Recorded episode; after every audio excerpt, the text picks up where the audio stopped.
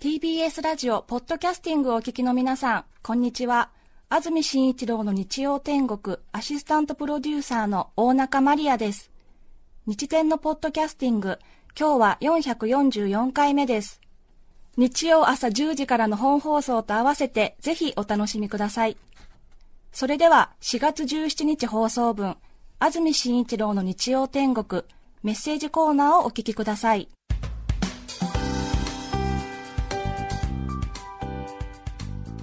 それでは今日のメッセージテーマこちらです。愉快な友達。愛知県江南市長っちゃん女性の方からいただきましてありがとうございます。ありがとうございます。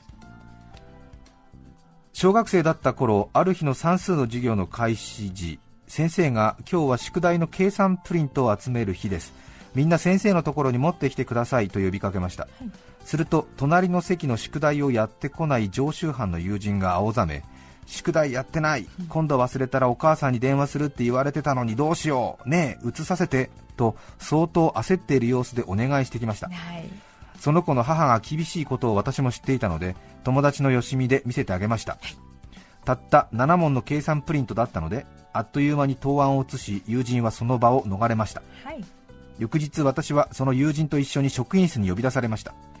私はあちゃー映すところを見られてたのかな?バレてしまったなと思いながら職員室に友人と向かいました、はい、職員室で先生は2枚のプリントを見せ私にあなたのやったのはどっち？と尋ねました。両方の計算プリントには両方とも私の名前が書いてありました、えー、友人は焦りのあまり答案のみならず私の名前まで写してしまっていたのです結局友人は宿題をまたやってこなかったことに加え人の答えを写したことを先生に叱られ母親にも報告されさらにこっぴどく叱られたようです。その時はずるいことをするから罰が当たるんだよと思っていましたが今思うととても愉快な子だったなと微笑ましい気分です。小学生だった頃の私のうっかり者の愉快な友達の話でした。お名前まではね。まあちょっと慌ててたからものすごいスピードで映したんですよねただ友達の名前まで映しちゃったっていう。面白い。ですよね。はい。はあ面白いそう本当にね。はあ。横浜市港南区のリーさん35歳女性の方ありがとうございます。ありがとうございます。愉快な友達の話愉快な挨拶をしてくるママ友がいます、はい、子供の幼稚園のママたちの間で交わされている挨拶で、うん、おはよう、こんにちは、お疲れが多い中、仲良しのママ友はいつもヤッホーと声をかけています。私自身、ヤッホーなんて使ったことがないし、身近に使う人もいなかったし、山に登った時に山彦を呼ぶ時以外使う印象がありませんでした。なので、初めてヤッホーと声をかけられた時は驚きと衝撃で目が点になりました。最近は言われ慣れてきたので、ヤッホーと小さな声で言い返せるようになり自分もちょっと陽気な雰囲気を味わえるので気に入っています。35歳の方ですね。あるある。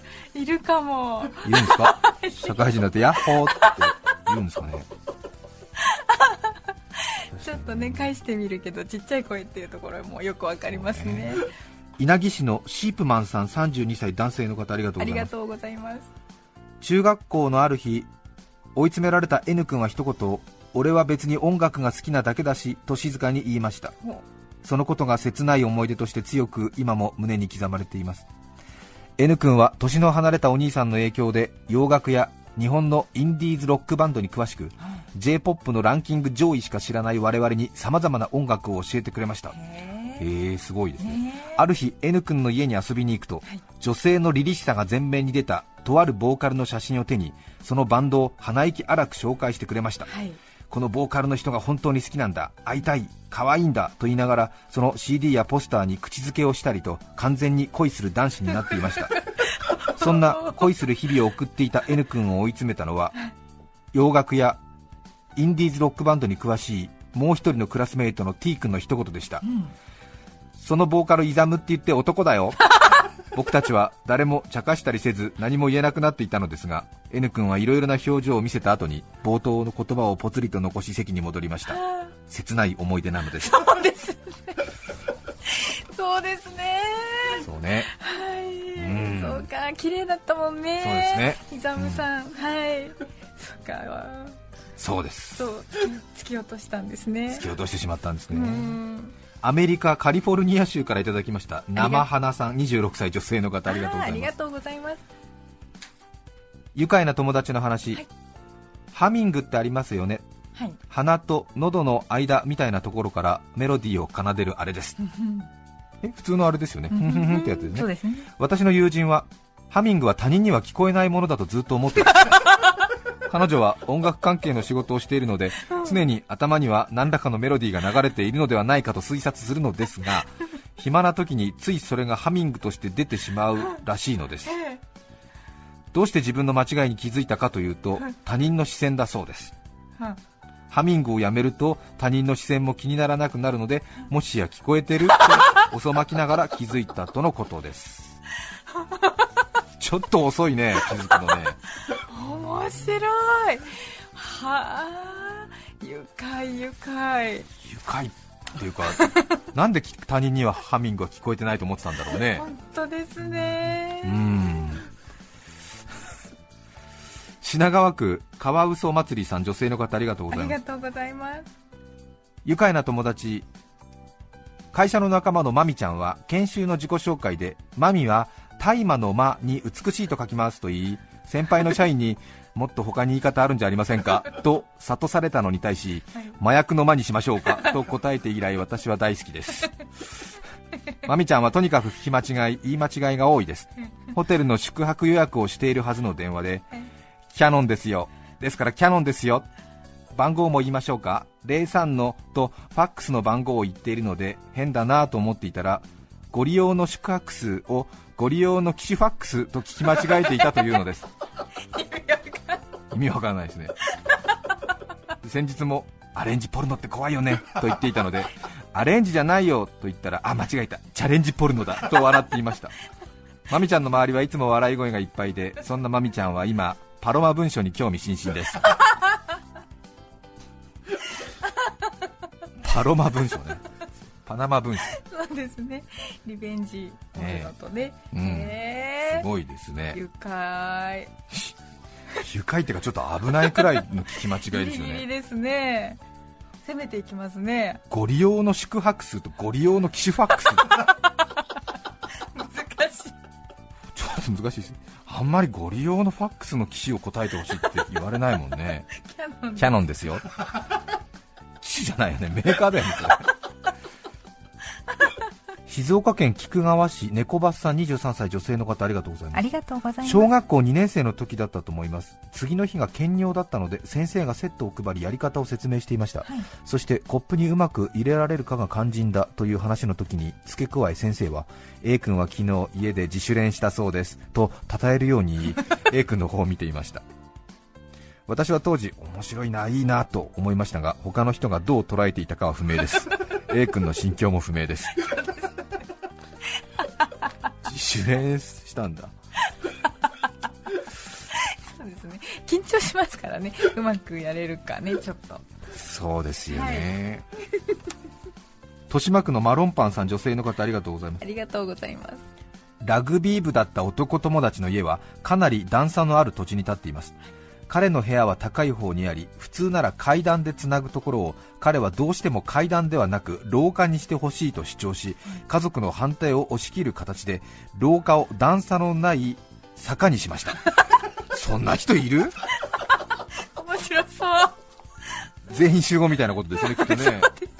急勾配。みんなで遊びに行くと廊下の傾斜が半端なく靴下を履いて立つと自然に加速する滑り台のようでした登るときは靴下を脱がされ少し助走をつけて駆け上がらないと部屋にたどり着けません。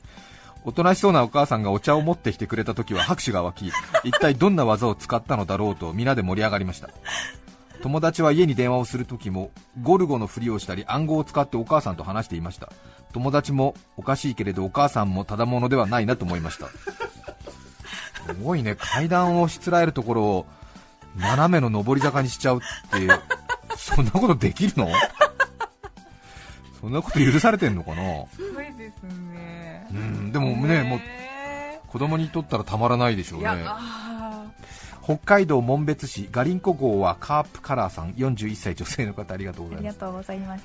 高校の時の友人なのですが今から12年ほど前に千円札に描かれている人物が夏目漱石から現在使われている野口英世に変わった時に夏目漱石の髪型が変わったねと言っていました。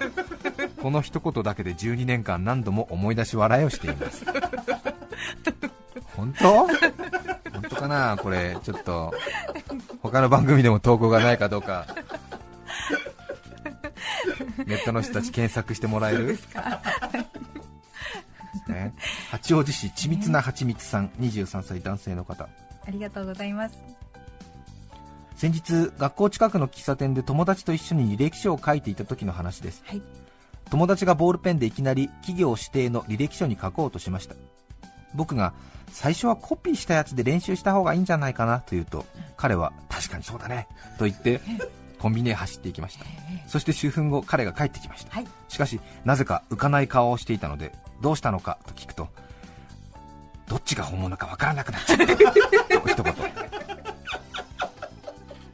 僕はじゃあもう一回コピーすれば紙の種類でわかるんじゃないかなと言うと彼は確かにそうだね。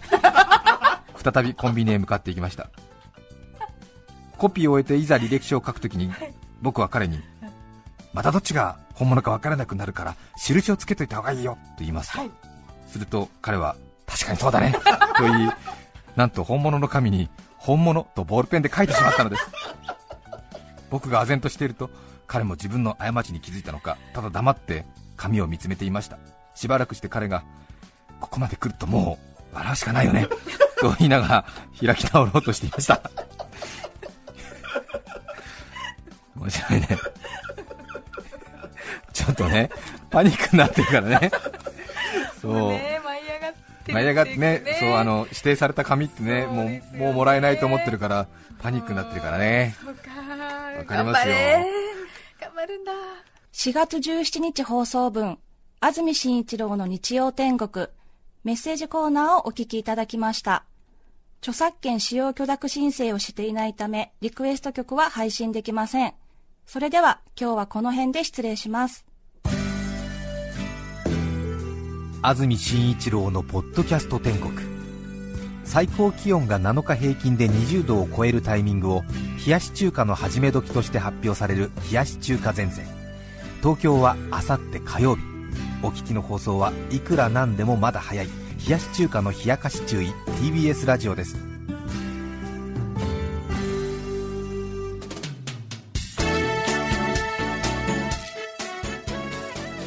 て、来週4月24日の安住紳一郎の日曜天国、メッセージテーマは、失敗した話。ゲストは、レースバト専門誌 IQ の友編集長、明神エリさんです。それでは、来週も日曜朝10時、TBS ラジオでお会いしましょう。さようなら。安住紳一郎の「ポッドキャスト天国」これはあくまで試供品皆まで語れぬポッドキャスト。ぜひ本放送を聞きなされ。TBS ラジオ954 905